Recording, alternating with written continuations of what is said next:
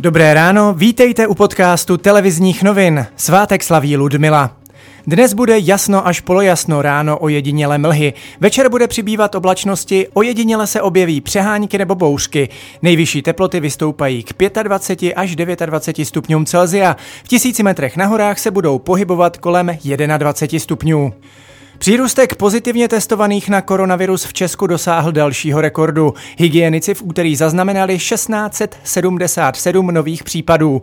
S rostoucími počty nakažených přibývá také zavřených škol.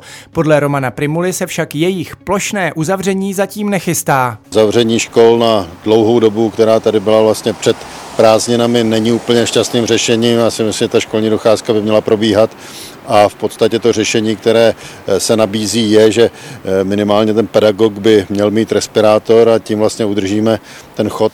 Navzdory situaci kolem šíření koronaviru by se dnes poslanci měli zabývat například možným zákazem klecového chovu slepic. Program schůze se však ještě může změnit. Vládní novela zákona na ochranu zvířat proti týrání počítá také se zavedením speciálních licencí pro cirkusy a výrazně zpřísňuje podmínky pro chov šelem. Poslanci TOP 09 chtějí tyto chovit zakázat úplně. Podle kritiků však jejich návrh ohrožuje vzdělávací programy se zvířaty nebo natáčení filmů a seriálů materiálů. Česká pošta zahájila doručování roušek a respirátorů lidem starším 60 let. 3 miliony obálek, které obsahují pět roušek a jeden respirátor, by měli lidé obdržet nejpozději do pátku. Telekomunikační společnost Huawei, podezřívaná ze špionáže pro Čínu, nedostane v Česku bezpečnostní prověrku.